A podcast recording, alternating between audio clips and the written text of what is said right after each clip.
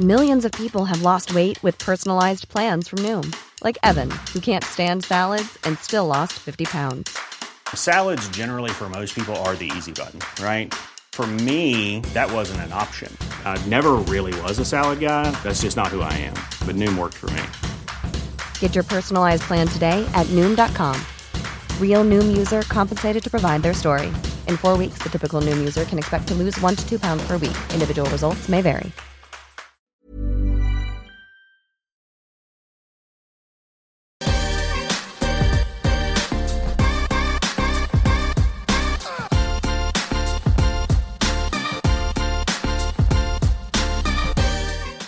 Bonjour Julien. Bonjour.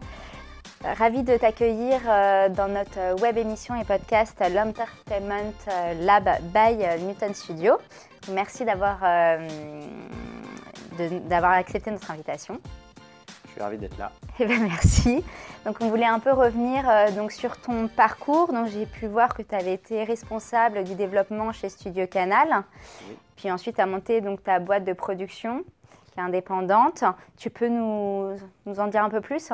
Oui, bah, sur le parcours, j'ai fait une école de commerce. J'ai eu la chance de rentrer dans, dans le groupe Studio Canal. À l'époque, en marketing, en distribution salle euh, chez Mars Distribution, qui appartenait à Studio Canal. Et puis les passerelles qui se passent euh, à l'intérieur des groupes m'ont permis de passer euh, à la production française, aux acquisitions. J'ai été euh, responsable du développement, donc là ça permet de voir à peu près tous les films euh, français, tous les producteurs français, de se bâtir à la fois un gros réseau et une expérience en lisant, euh, à peu près 500 scénarios par an, ou du moins c'est ceux qui nous, qui arrivaient. Donc ça permet de voir ce qu'il faut faire, ce qu'il faut moins faire et de côtoyer les meilleurs réalisateurs, les meilleurs producteurs et donc d'apprendre énormément. Euh, ça m'a donné la chance de côtoyer euh, notamment Dominique Farrugia, avec lequel on avait travaillé notamment sur le film L'amour simua 2. Et euh, Dominique, un jour, m'a demandé de le, de le rejoindre pour, le, pour être son bras droit au sein de sa société Few. On a travaillé plusieurs années ensemble. On a notamment travaillé ensemble sur les films Jamais le premier soir et Bis. Et puis à un moment donné, Dominique est rentré au sein de la société Europa et moi j'ai j'ai pris, euh, pris mon envol de mon côté euh, avec ma société, Mayfilm. Ça fait bientôt cinq ans. Euh, c'est à ce moment-là où la société est réellement devenue productrice indépendante, je vais dire réelle, en, en voguant de ses propres ailes.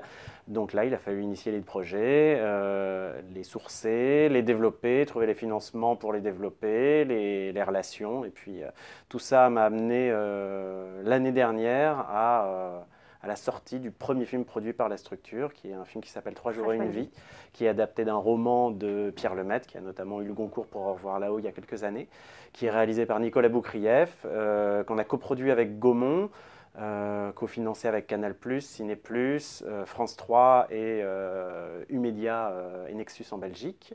Le film est donc réalisé par Nicolas Boukrieff avec entre autres bah, Sandrine Bonner, Charles Berling, Philippe Torreton, Pablo Poli, Margot Bancillon. Euh, c'est un film noir, c'est un thriller adapté d'un roman noir de Pierre Lemaitre. Euh, et il est sorti le, dix- le- pardon, le 18 septembre dernier. 2019. voilà. Exactement. Et donc, euh, bah, donc c'est, c'est un super, euh, super long métrage pour euh, donc, ta société que tu as montée de manière totalement indépendante euh, en tant que prod. Comment finalement les projets donc, viennent à toi? C'est toi qui vas sourcer les projets? Enfin, Comment tu arrives à... Alors les projets, c'est c'est les deux. Il y a Mhm. des projets que je vais sourcer en rencontrant les agents, en faisant appel euh, à mes contacts sur le réseau que j'avais pu me bâtir à l'époque. D'accord. Euh, ce qui est bien, c'est que j'avais pas mal d'amis en interne et puis que tout le monde grandit, va dans différentes sociétés, etc. Donc on se retrouve des fois sur des projets.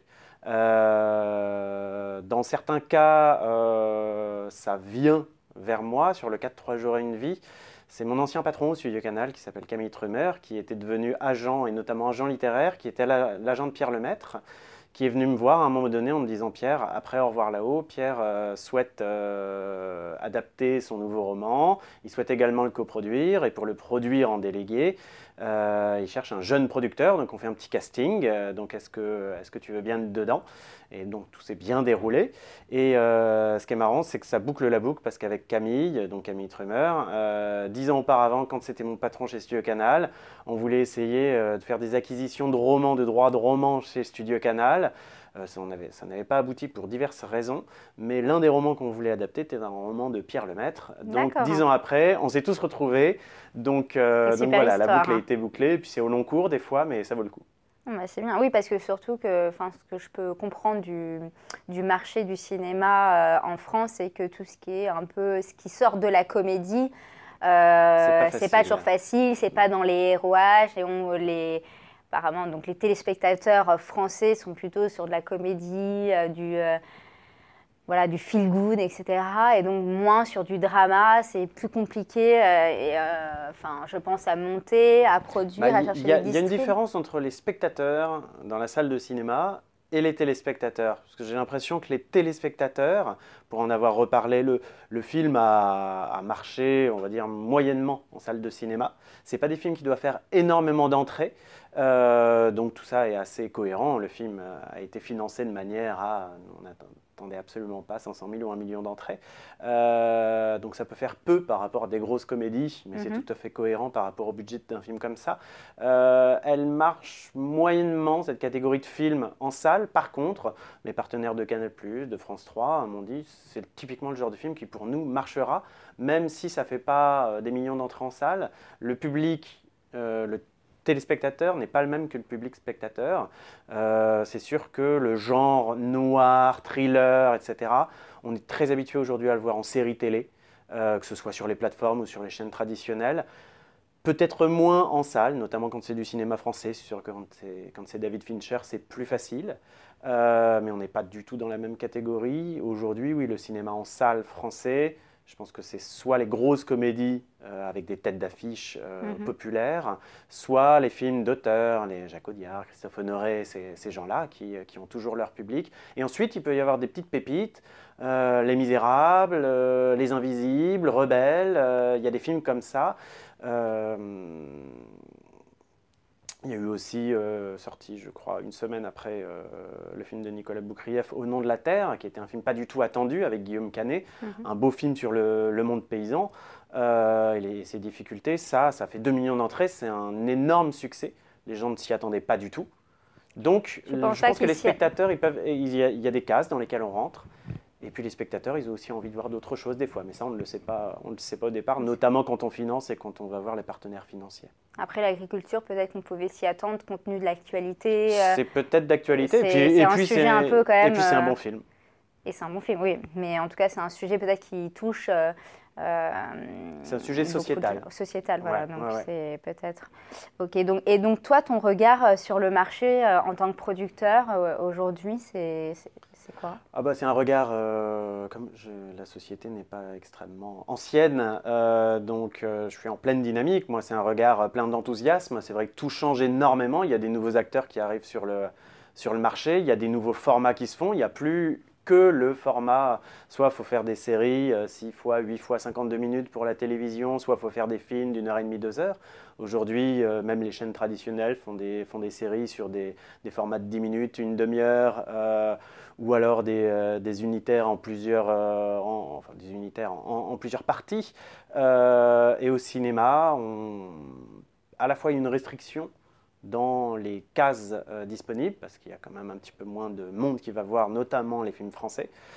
donc les choix sont encore plus drastiques. Et puis les chaînes de télévision traditionnelles ont peut-être un petit peu moins d'argent à investir, donc il y a une sélection plus drastique au départ. Mais dans la globalité, avec tous les nouveaux supports, tous les nouveaux intervenants, euh, je pense que c'est un champ des possibles plus large qu'avant.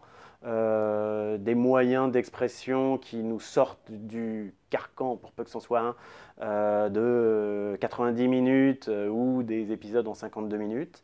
Donc il y a un champ des possibles très large. Et puis si le film noir, par exemple, n'est plus d'actualité au cinéma, il est en pleine forme euh, sur les plateformes ou sur, euh, sur Canal, sur euh, France Télévisions, M6, TF1 en fait. Donc c'est vraiment un, genre, il faut trouver le bon support pour le bon genre et le bon programme. D'accord. Oui, donc j'allais rebondir sur ce, nouvel écosystème avec euh, tous les Netflix, euh, les Amazon, enfin voilà, tout, cet écosystème un peu nouveau qui a bousculé quand même le, cinéma français, qui a même été, enfin Netflix a été hué. à un festival de Cannes. Donc, en tout cas, pour toi, ce n'est pas des limites, mais c'est plutôt ça te permet de produire euh, plusieurs euh, types de formats euh, sur plusieurs moyens de diffusion possibles. Pour un producteur, se dire qu'il y a plus d'interlocuteurs et donc plus de sources de financement, c'est quand même bien. quand on voit que Martin Scorsese ou Alfonso Cuarón font des films pour Netflix, on ne va pas se dire que nous, on n'est pas capable d'en faire. Donc c'est super c'est comme pour tout, comme en salle de cinéma, il y a des bons films et il y a des mauvais films. Sur euh, les plateformes, il y a des bonnes choses et il y a des moins bonnes choses, c'est normal. Euh, moi, de ma petite expérience dans les groupes euh, chez Studio Canal, on a fait des bons projets, des moins bons projets. On les fait toujours pour des bonnes raisons et on est toujours convaincu par les projets qu'on fait. Derrière, des fois ça donne des bons films, des fois ça donne des moins bons films. Je suis convaincu, je me souhaite de faire le maximum de projets possibles. Je suis convaincu que j'en ferai des bons et des moins bons. Euh, donc là, il y a un champ des possibles qui est large. Euh, il faut être euh, original, essayer d'avoir plein d'idées, savoir se retourner, savoir que c'est pas parce que quelque chose ne va plus se faire. Peut-être qu'aujourd'hui, Trois jours et une vie, le film de Nicolas Boukrieff, il serait compliqué à faire. Il a déjà été compliqué et on a eu des partenaires qui nous ont vraiment soutenus, mais il serait peut-être encore plus compliqué à faire aujourd'hui pour le format habituel, classique mais peut-être qu'il peut se faire sur d'autres euh, supports. C'est à voir, il faut être euh, ouvert d'esprit, et je pense que c'est un, un, champ des possibles génial. Et tu penses que euh, finalement le, spectateur qui va au cinéma versus le téléspectateur qui va regarder des séries qui est plutôt maintenant se dit bah, pourquoi me déplacer, aller au cinéma où ça coûte finalement assez cher, place de cinéma versus je m'abonne à Netflix pour 5 euros, 10 euros par mois et voir euh, plein de, plein de séries, plein de films euh, différents. Euh, pour toi, tu penses que dans le, monde du cinéma français, on doit travailler encore plus une émotion, un, moment, où on va partager une expérience, vivre une expérience au cinéma pour que ça soit encore plus fort et ça donne envie aux spectateurs d'y aller je pense que oui, formellement, déjà, on ne filme pas de la même manière. Euh, le cinéma, où on est plus large, il y a un écran qui est beaucoup plus grand. Basiquement, on est quand même beaucoup plus proche sur les visages, etc. Euh, à, la, télévision. Donc artistiquement, ce n'est pas la même chose. En termes de support, euh, je crois que le cinéma, le format d'une heure et demie, deux heures, a été créé notamment il y a très longtemps pour répondre à un enjeu qui était qu'il fallait quand même passer au moins autant de temps dans la salle que le temps qu'on mettait à y aller puis à repartir, et que euh, passer deux heures, euh, l'attention euh, se perd un petit peu, donc il faut qu'il y a des délais, il y a des durées à pas à pas trop dépasser. Donc c'est un timing qui a été créé de fait et adapté.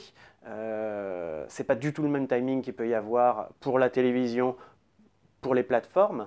Donc je pense que c'est pas de toute façon la même chose artistiquement, visuellement, en durée euh, sur une série. Euh, je sais que je travaille, j'essaye d'initier des, séries. On ne travaille pas du tout de la même manière. Si on se dit qu'on a peut-être 10 heures pour parler d'un personnage au lieu d'avoir une heure et demie, on ne le traite pas du tout de la même manière. Les rebondissements ne sont pas les mêmes.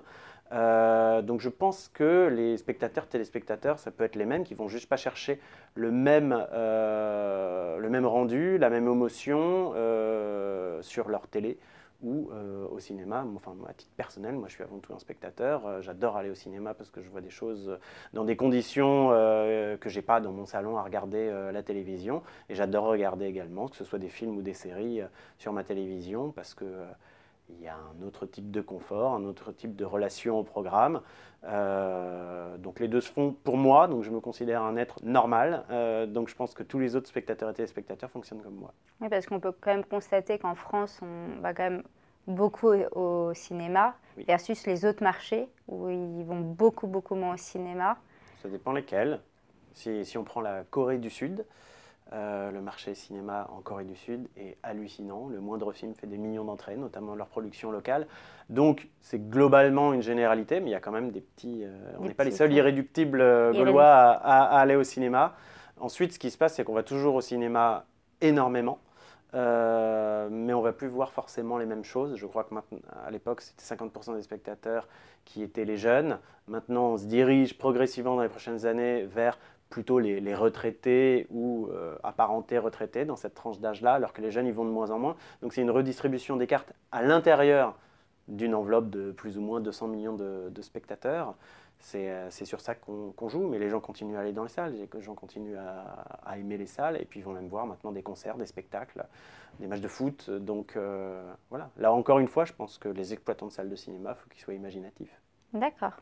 Et euh, donc j'ai pu voir aussi que tu euh, étais scénariste pour le film Chacun chez soi, qui va sortir le 22 avril 2020. Euh, oui. Donc il y a Michel Larocque donc, qui a produit.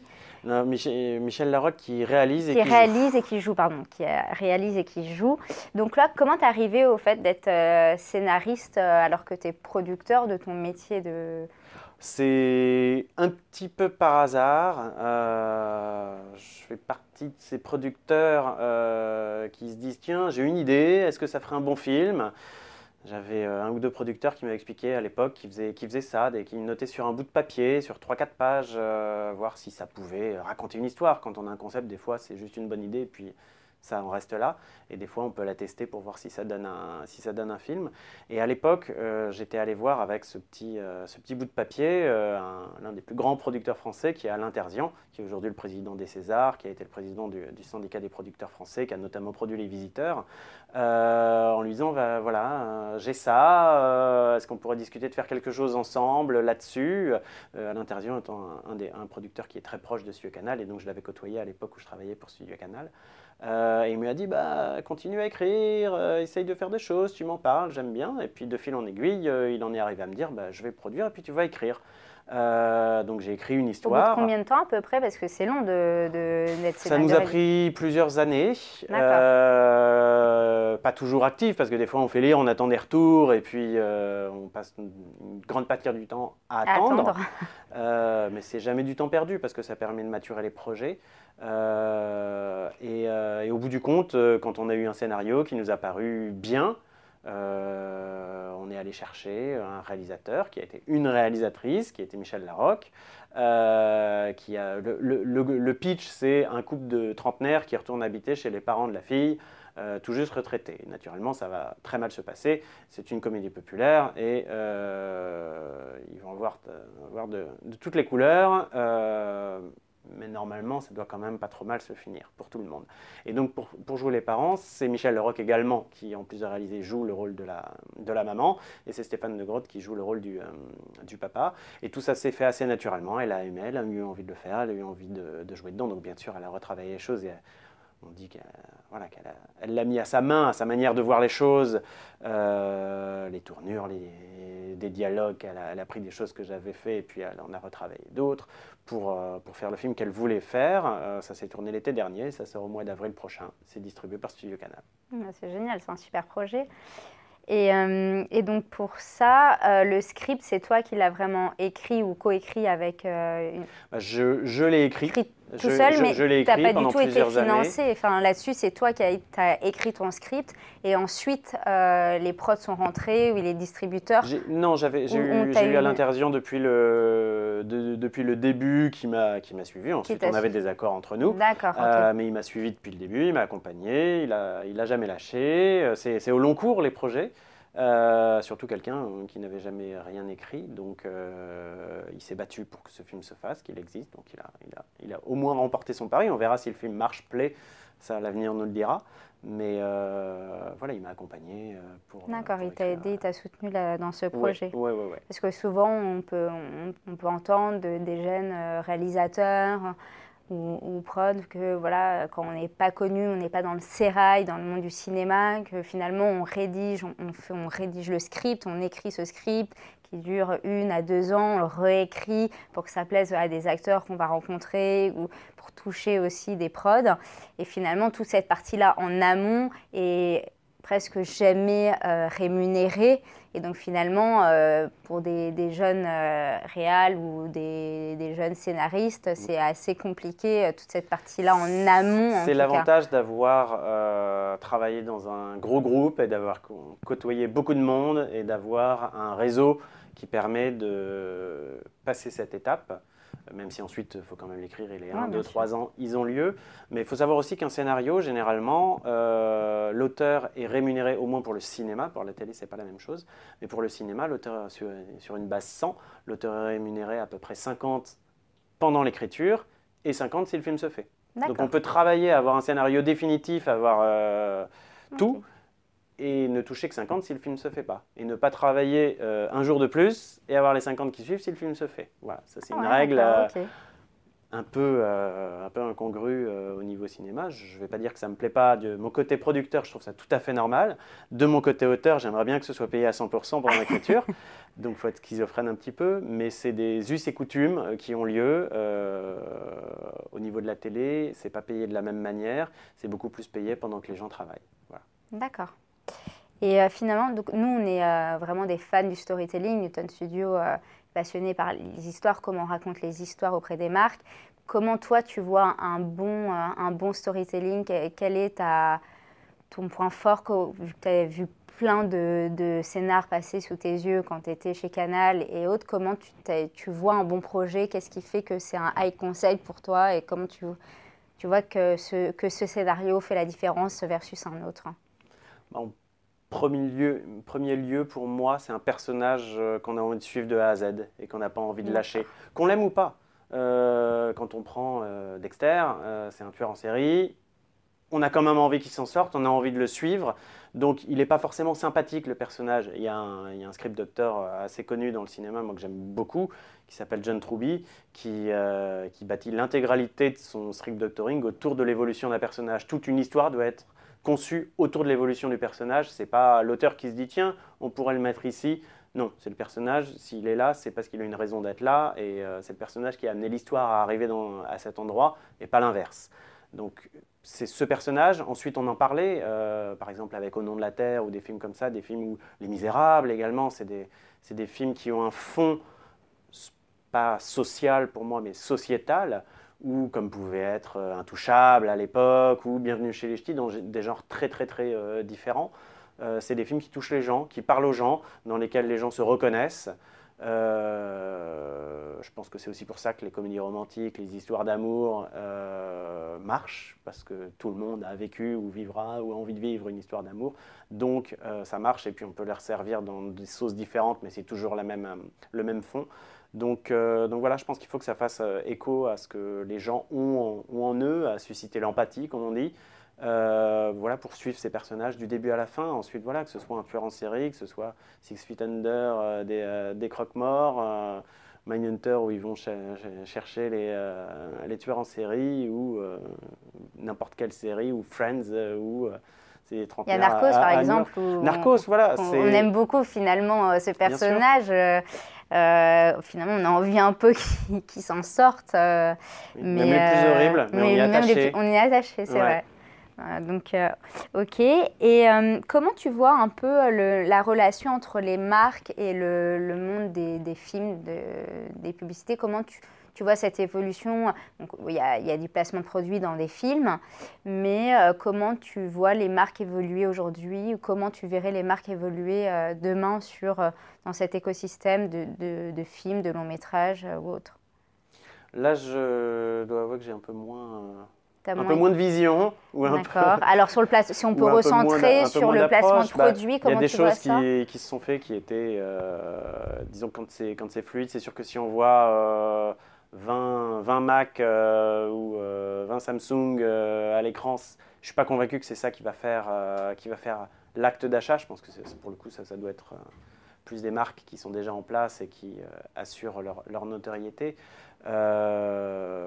Je pense que là aussi, pour euh, donner envie aux gens d'acheter, soit c'est quelque chose de révolutionnaire. Un smartphone, quand c'est arrivé, l'iPhone c'était révolutionnaire. Ils l'ont bien vendu, mais c'était quand même révolutionnaire technologiquement à la base.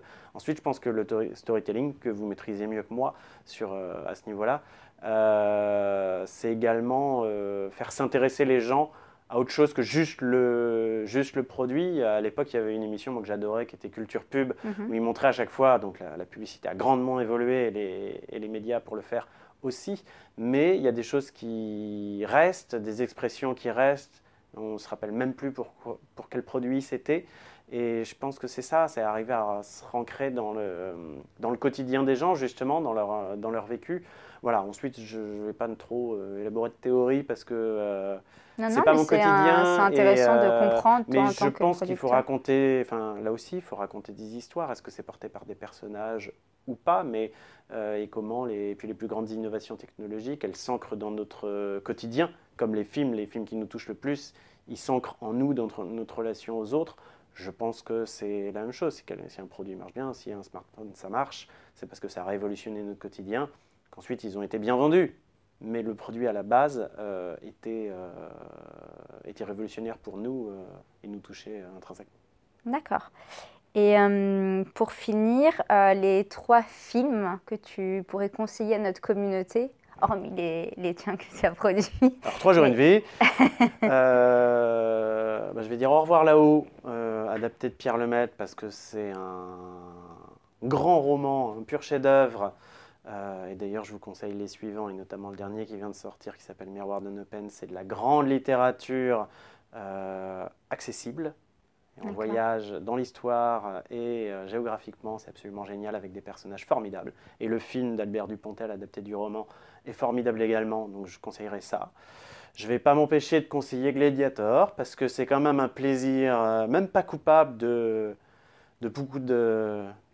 Pas que de garçons, mais essentiellement de garçons quand même, de ma génération. Euh, et euh, pourquoi pas Seven? Parce que c'est quand même en mise en scène quelque chose d'absolument exceptionnel. Euh, et que ce film, je l'ai vu adolescent, je me suis dit c'est très bien. Et je l'ai revu justement dans une analyse de script doctor- doctoring il y a quelques années. Et euh, étant désormais en couple, euh, ayant une femme, euh, ce qui se passe à la fin, on ne le vit pas de la même manière. J'ai compris pourquoi mon père était sorti mal à l'aise de la salle à l'époque, que j'avais pas compris à l'é- à l'époque. Et je trouve que cette double lecture, elle est, elle est incroyable de pouvoir. c'est même pas une double lecture, c'est le ressenti qu'on peut avoir sur un film à un âge et à un, À un autre, autre. par rapport à son vécu. J'ai trouvé ça extrêmement fort et j'étais beaucoup plus bouleversé la deuxième fois par Seven que la première fois où j'ai été euh, waouh, qu'est-ce que c'est bien écrit. Il y a des choses qui m'ont parlé beaucoup plus la deuxième fois, dix ans après. D'accord. Bah écoute, merci beaucoup euh, Julien pour euh, cette interview et euh, à très vite.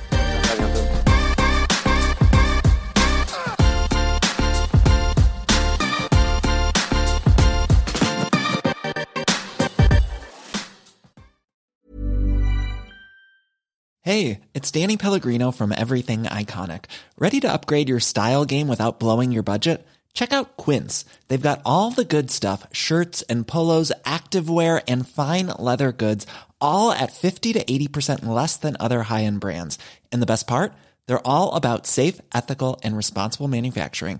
Get that luxury vibe without the luxury price tag. Hit up quince.com slash upgrade for free shipping and 365 day returns on your next order. That's quince.com slash upgrade.